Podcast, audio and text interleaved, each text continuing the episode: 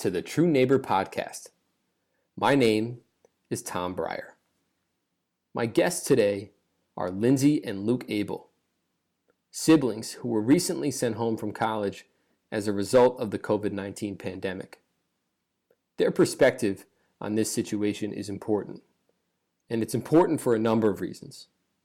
For one, if we look at history, and even just recent history, we see that young people who enter the marketplace during a recession are more often than not forced to settle for lower paying jobs at less prestigious companies. Indeed, economists have coined a term for this very phenomenon scarring, which means that the ripple effects of an economic downturn can linger for as long as 10 or even 15 years, leading to higher unemployment rates and lower salaries for an entire generation. Second, the increasing cost of tuition, combined with rising inflation and flattening wages over the past several decades, has resulted in an entire generation being shackled by debt.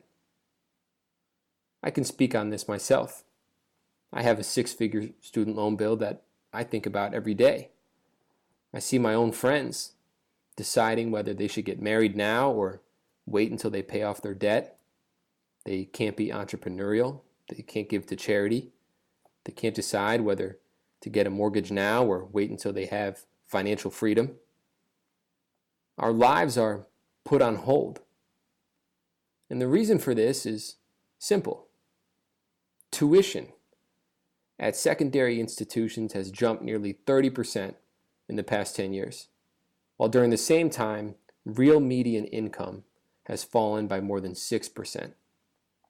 Nationally, student debt is more than $1.6 trillion, and Pennsylvania is in the bottom two in terms of debt per student. Students like Lindsay and Luke are forced now to not only grapple with the possibility of not having an internship this summer or not being able to see their friends on a regular basis, but they are also looking at a future that is far more uncertain than it was just a month ago. I've gotten to know Lindsay and Luke well over the past year, and I know that they'll be successful no matter what. In this episode, you'll hear why. Like me, you'll be inspired by their optimism, impressed by their ingenuity, and moved by their concern for their classmates who don't have the same access to online learning that they do. People like Lindsay and Luke will be able to navigate whatever is thrown at them. Like the rest of their generation, they were born into war in 9 11, raised in an age of a Great Recession, and now they're sheltered at home due to a global pandemic. But their spirits haven't dampened, and their moral compass is set due north. And I think we could all learn a lot from their view of the world. So without further ado, I bring you our next true neighbors, Lindsay and Luke Abel.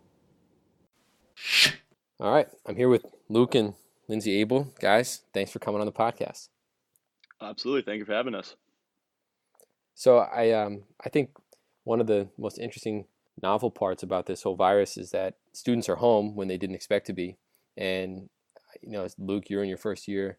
Lindsay, uh, you're in coming back home from New York, where this is really um, really taken off in the past couple of days. But uh, before we jump into it, would you guys mind just kind of explaining a little bit about your background, um, where you go to school, what year you are, and, and, your major, or at least what you're thinking about majoring in? Uh, Lindsay, you want to go ahead? Yeah, yeah. So um, I'm a junior at Fordham University in the Bronx right now. Um, I'm studying English with a concentration in creative writing and minoring in film. And uh, I go to Boston College. I'm a freshman, and uh, I'm declared major as political science. So, uh, Lindsay, I'll start with you. When can you recall when this first arose at school? Were there professors talking about it? Was there a, an email sent out by the school? Was it something you just kind of discovered on your own? What was the first time that you uh, learned about the coronavirus when you were at school? Yeah, I think within my, my own circles, at least, before the school addressed it formally, um, people were just talking mainly about what Trump had to say. Um, about the virus and, and, and what he was saying in relation to China and the Chinese population, and um, you know, I, I guess just the discourse around that. How long ago was that? Can you remember? I want to say probably six weeks ago, five to six weeks ago. Yeah. Okay, that feels like a year at this point, doesn't it? no, it feels like a different lifetime. It does. Yeah, and then I guess a couple of professors mentioned it in passing um, while we were still in classes about how you know there's a possibility that we might have to shift to online classes, and if so, um, you know that they would be totally willing to accommodate to students who maybe don't have like a very like stable home life or some you know drawbacks in their own home that might um, interfere with the online classes. So definitely from the get go, my professors were very like um, definitely preparing for like the worst and being very understanding um, about like the implications that that might have on individual students. Yeah. How long was the window between when when your professors first started talking about it in class and you were home? Was it just a matter of a week or two? Must have been pretty short. Yeah, it, it was probably a week and a half, Wow. two weeks at most. Yeah. So it was pretty much we, we had class one week and they they talked about it and the next week we were we were heading home. Yeah. Luke, how about you? When was uh, when was the first time you learned of this, and, and how do you remember this coming up in class? Yeah, it must have been probably the beginning of February. Um, I just saw it on Twitter. I just like scrolling through like the the trending page. Didn't really think twice of it, and then I kind of just remember it progressing slowly and slowly as time went on, but still never gave it like much thought. And then I think the most like distinctive change that I can remember was coming back from spring break, which was I think March 2nd to 7th. And it's crazy how like the dialogue transformed after that because I think part of the reason is it hadn't hit the US yet. And then Mm. once that did happen, that's all anybody could talk about. And still, it didn't get brought up in class much. The professors didn't really address it. I know that a lot of people were actually disappointed with how BC approached their communication with students about um, how they'd handle this. But How I so? remembered I, they, they didn't put out any statements for an ex- extended period of time, whereas all the other Boston schools and Massachusetts area schools were in constant communication with their students, how the administration was handling it. But it kind of seemed like BC kind of had closed door meetings where the students didn't get much insight into how um, the school would be handling it. But So- I even remember the the day before um, we left for cl- we they canceled classes. My one of my professors said there's no chance they're canceling campus. So clearly there was a disconnect between administration and the professors there. Wow. And so how when you know when they finally communicated that students would be going home, how was that executed? Did they send out a mass email? Did professors tell you what was that like? Yeah, it was just a mass email um, in the middle of the afternoon. They didn't even give a, a like a warning that there would be an announcement. And like half the kids got the email and then half the kids didn't. So then there was confusion there because some kids were like, no, I'm not seeing this either. So eventually by the end of the day, I think everybody was caught up, but it was pretty tumultuous until that point. Did they give you a time frame for when you had to get off campus? Yeah, so we got the email um, on a Thursday and then said by Sunday you have to be out of here. I think eh, there are a few exceptions. But yeah, they, they just basically gave us three days to get out. Uh, we didn't have classes those days, but everybody seemed like they were like scrambling and we're still just in shock of what was happening. Yeah, I can imagine. Lindsay, what was what was Fordham's process like during this time? Yeah, um, about the same. Um, we had been hearing closings of like colleges in and around New York City, like Hofstra University, um, Fairfield. I think that's in Massachusetts. But yeah, just in the general like tri-state area, there were closings happening, and then I think it was a Monday, um, in between actually two of my classes. Fordham said basically like we're seizing classes immediately. We're going to cancel classes for the next two days, um, and yeah, chaos pretty much ensued like among the students. I think it was a mixture of excitement and confusion and um, al- al- almost simultaneously when the email came out, I could start I could hear like music playing from the streets and it was it was a um, a, a sunny day too. So, you know, people were automatically out um, partying, celebrating, which does seem a little counterintuitive because you know, of course, you're supposed to avoid groups at a time like that. But I, I think we were all just kind of um, indulging in this this super uncertain time in the best way that we could. So that that's how it played out. Yeah. Did either of your schools have difficulty? I know one of the things that we were down at Dickinson, this was probably in late February. Um, a lot of their students abroad were, you know, they had a lot of students in Bologna in Italy uh, and in different parts of Europe. Was do either of you remember um, that being talked about at, at all at your schools? What this, the uh, the schools were going to do with with other students who were abroad at the time? Yeah, so my my closest friend, uh, her name's Natalie, and she was she was abroad in Ireland. And what Fordham, Fordham ended up doing was they sent everyone home from abroad uh, within a few weeks. But what happened to Natalie was she had um, so Fordham basically canceled all classes abroad, and then um, she had planned to stay another week, I think, to do some some wrap up, maybe some last minute travel. Um, but then Trump put the travel ban in order, so she had to like within an hour pack up her things and and get on a plane back to the states. So I know, you know, not just for her, but for some of my acquaintances who are abroad this semester at Fordham, um, definitely disrupting because obviously, you know, you prepare for that semester years ahead, and it's kind of a highlight of the college experience. But better safe than sorry, I guess. Yeah. How about you, Luke? Was that um, talked about at all in Boston? Yeah, and I think that was pretty much the first time when I realized personally that how big of a deal this was was when I heard that they were sending home the uh, study abroad kids, and I know I think I think they got them back actually fairly quick, um, before the travel ban was ban was in place, but I I was actually supposed to do a study abroad program this summer in June in um, Tel Aviv, Israel, but that also got canceled. So it just seems like there's a complete hold on any obviously traveling out of the country. Yeah. Wow. That's a that's a bummer. I'm sorry to hear that. Yeah. Um, so both of you are taking online classes. What uh, what's that been like? I mean, it, had you had online classes before? Did you find it to be easier, harder? Is it just kind of just different and adjusting to the to the new format? Luke, what is um, what's that process been like for you? Yeah, so I actually started online classes on Thursday. Um, and the first class that I had, we actually had a debate scheduled in the class. It was Intro to Modern Politics, a political science course and I, we had no idea if that was going to still be on, if we could even do it on an online class. Um, and considering the professor was fairly old and never used technology before, so we didn't know how it would go. But it actually went surprisingly well. Um, and we we use uh, Zoom, I think, and it's like a fairly like intuitive like software to work. And so far, we haven't had any problems. Um, how many students are in that class? About like thirty two, I think.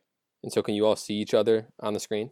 So I think there's a little side panel where you can see the faces of the students, but then when somebody unmutes themselves to speak, then they kind of get the main screen.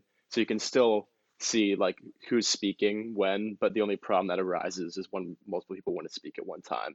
And there's also a, a chat uh, that you can type out on the side. So I think if with good supervision um, by a professor, I think that it can work really well. But I think it's going to be very hard for seminar for seminar based classes, which are a lot of my classes right now. Um, so not necessarily easier or harder, but definitely different. But one um, policy that BC actually just instituted was that we can take any of our classes just pass fail instead of a 4.0 GPA scale. So as long as we get above a D minus, we have the option to just have our transcripts show pass or fail. So you get the choice. So if you if you get a good grade, you can take it. But if if not, you can just you have the pass fail option. Yeah, yeah. Wow, Lindsay, what's it what's it been like for you? Yeah, so Fordham's also implemented the pass fail policy, which yeah, I'm not sure if I'm going to use that yet, but um, yeah, online classes have definitely been different. Um, most of my professors are taking either the uh, synchronous approach or asynchronous approach. So synchronous is when we, we, we all FaceTime via Zoom or Blackboard to collaborate when our normal class meets. Um, and then the asynchronous approach is where we watch recorded lectures and kind of do the work on our own time, um, obviously with a due date still in place. Um, yeah, it, it's. It, I feel like it will be easier in terms of getting a grade because I feel like professors are going to be understanding of the circumstances. Um, but what disappoints me is I, I, do find it's a lot less engaging. Um, I'm usually someone who like really enjoys going to their classes.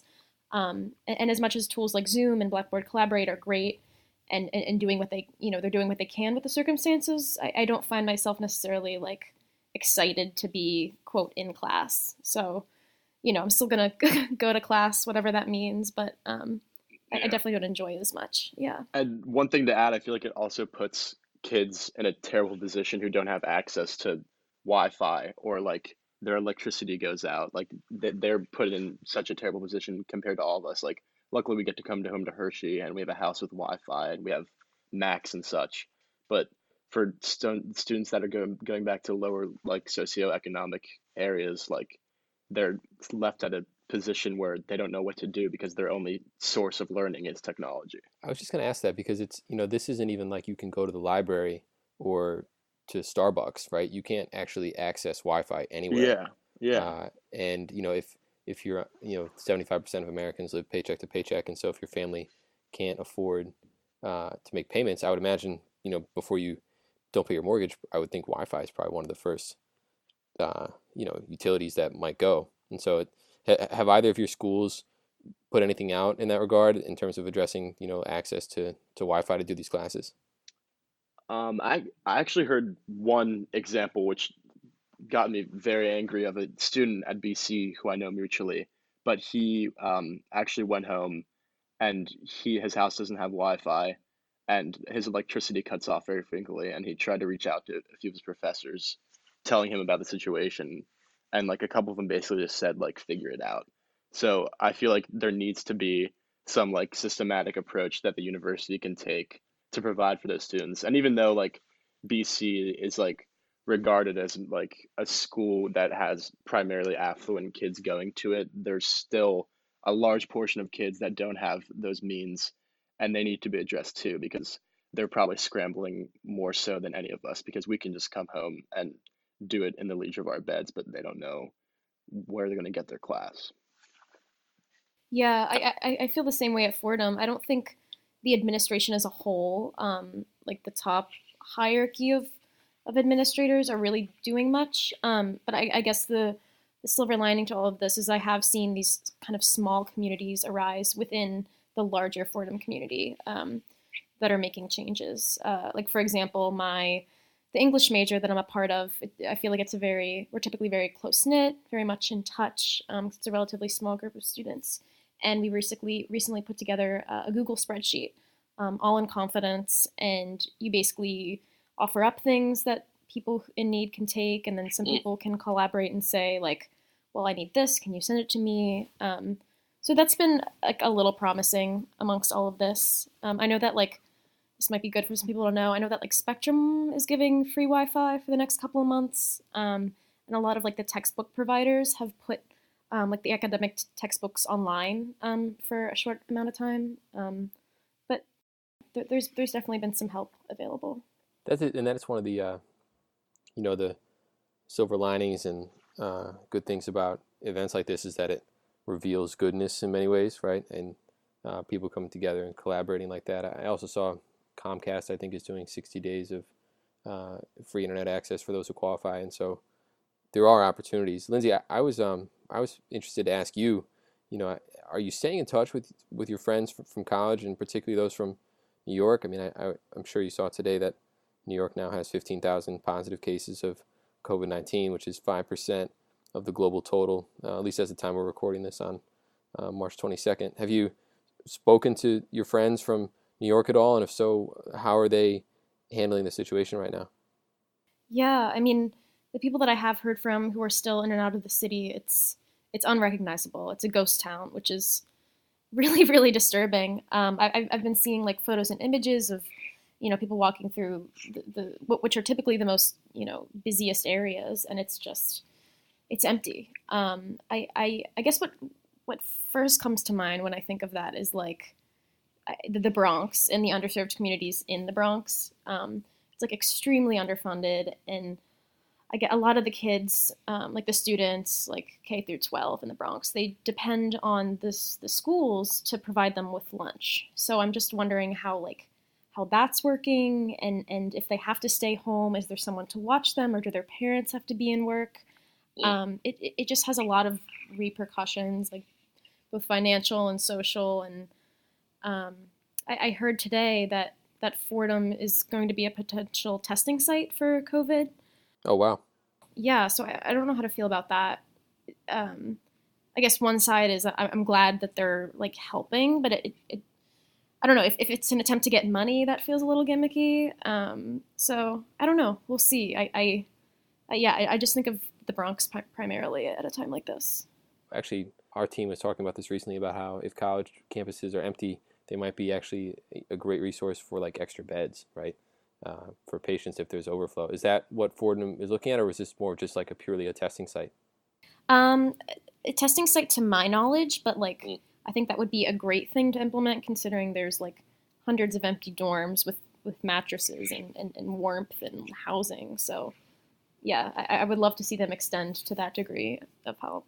Yeah. Luke, what's um have you been in touch with your friends from school and uh, have you changed up the way you communicate with one another? I mean, I know my friends and I we did a Zoom happy hour on Friday, yeah. which was pretty hilarious.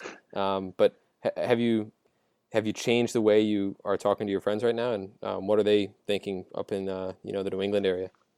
Um, yeah, well, it was kind of funny because the like the two di- two days prior um, that we left college, we were already planning like my one friend was like, "Oh, my beach house is open next weekend. Like we can go there and just like see each other like next week since we don't have class."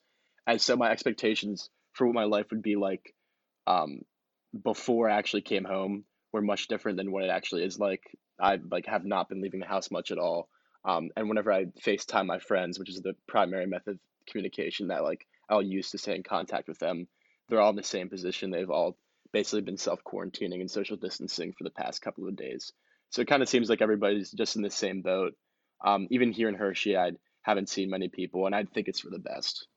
Yeah, and so what's I mean, you were just starting your second semester of your freshman year. I feel like that was probably uh, probably going back with much deeper level of comfort of get a feel for campus, right? Mm-hmm. And and so you know, a couple weeks later, you're back home. I mean, what what yeah. were some of the things that uh, you were looking forward to this semester? Was there anything in particular that you know you're kind of bummed that you're missing? And what was that? What's that been like just from the timing of everything?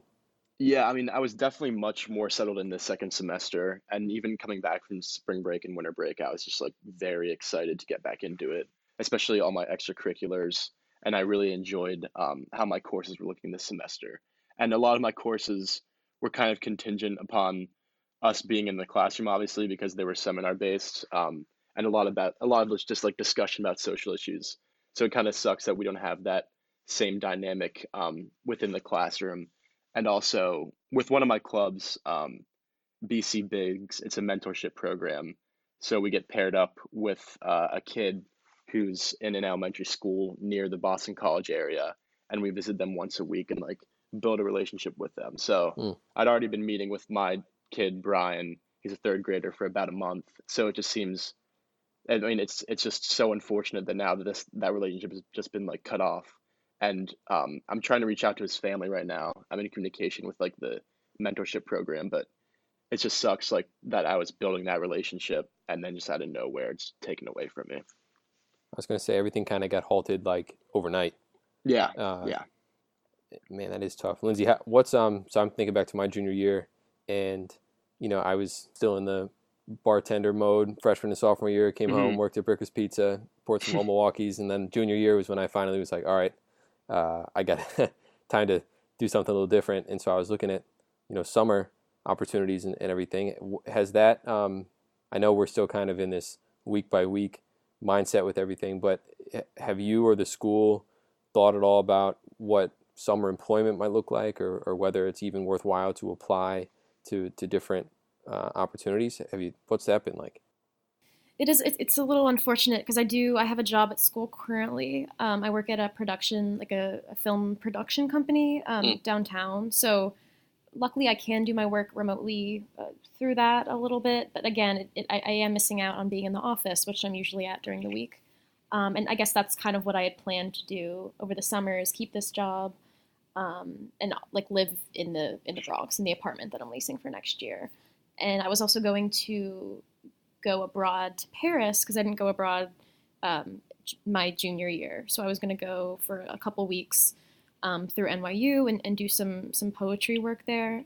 Um, that hasn't been formally canceled, but I'm assuming that they'll be um, taking that program away within the next couple of weeks. Um, so yeah, I, I, feel very in flux right now. Um, I, I, I, can't. I, I do want to apply to different internships for the summer, perhaps, but that almost seems futile at a time like this. Yeah.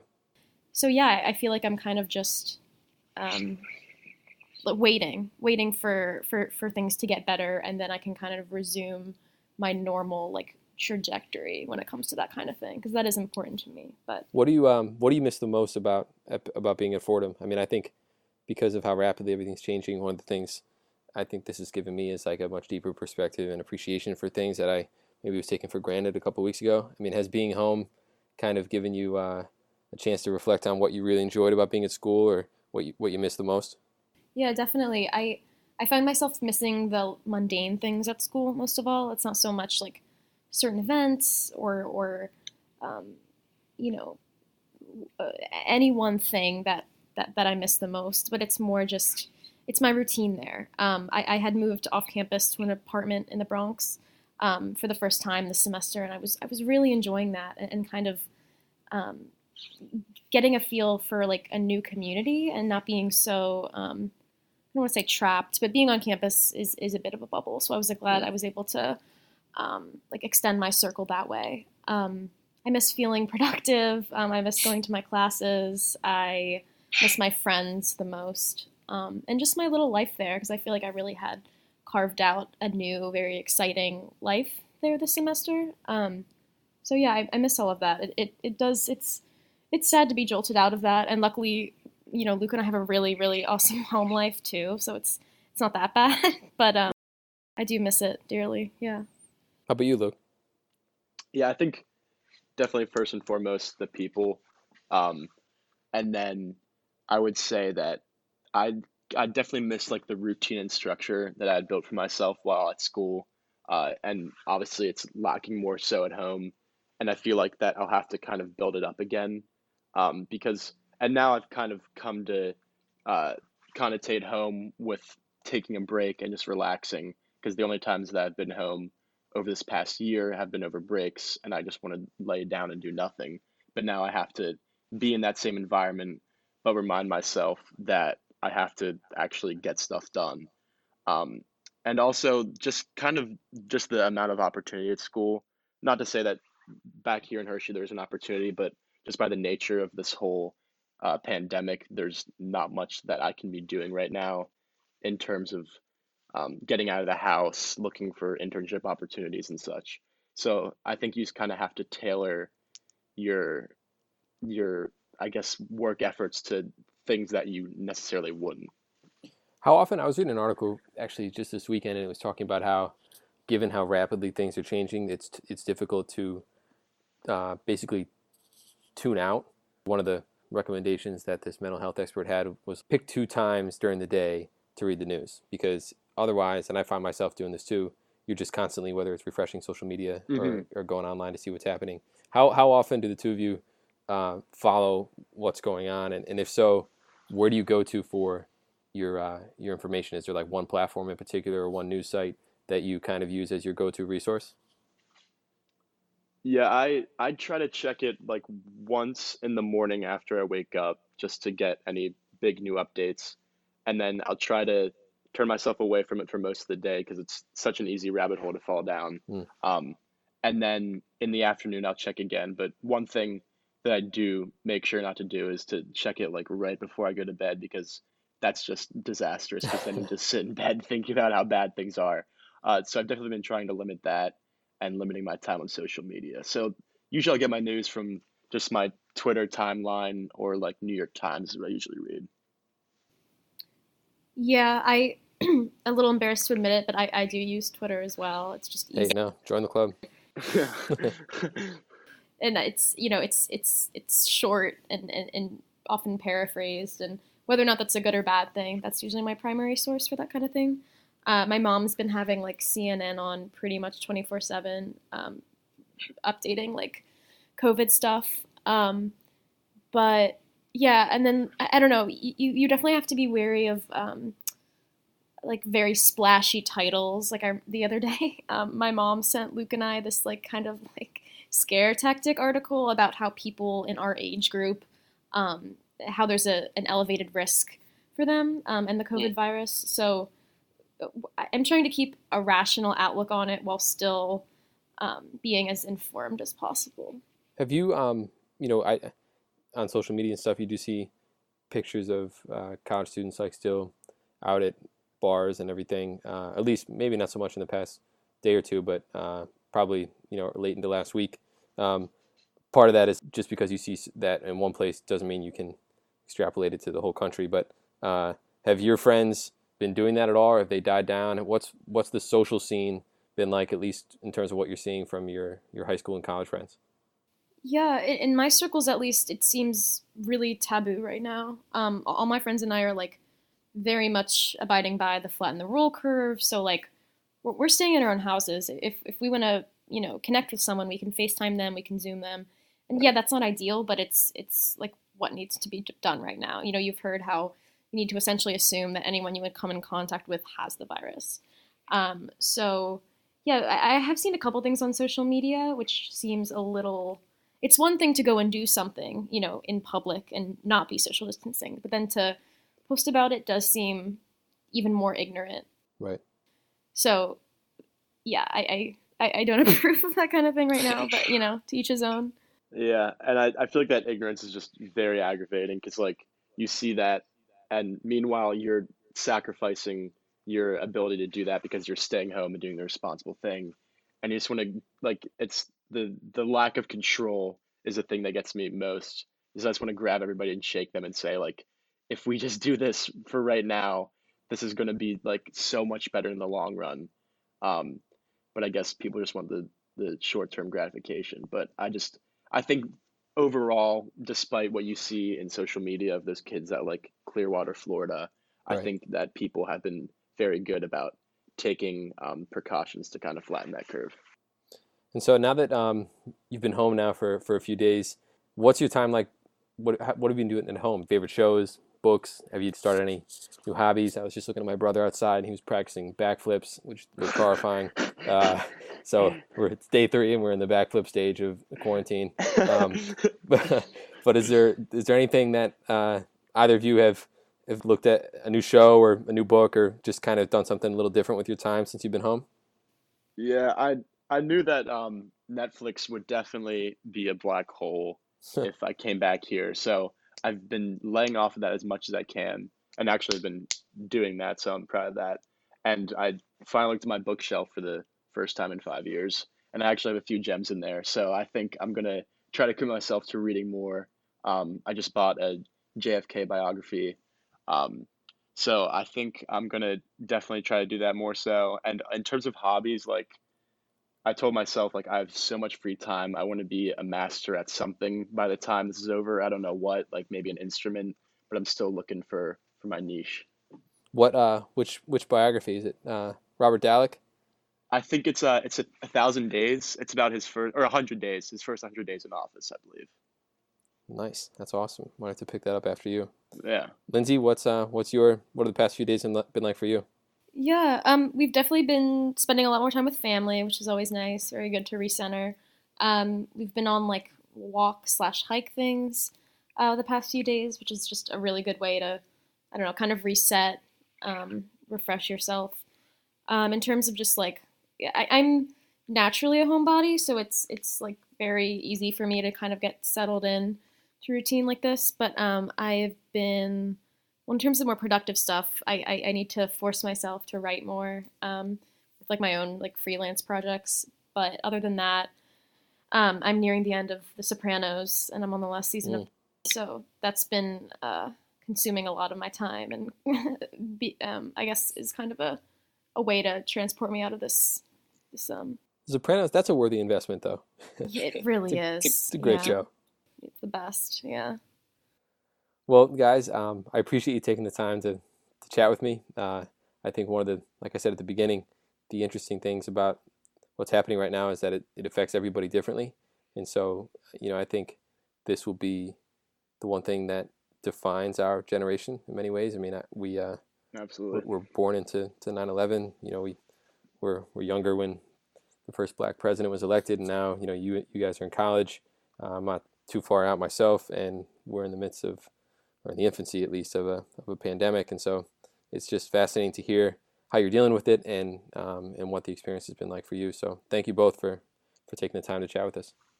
Yeah, thank you for having us on to share insights. Yep. Thanks, guys. Talk to you soon. See ya.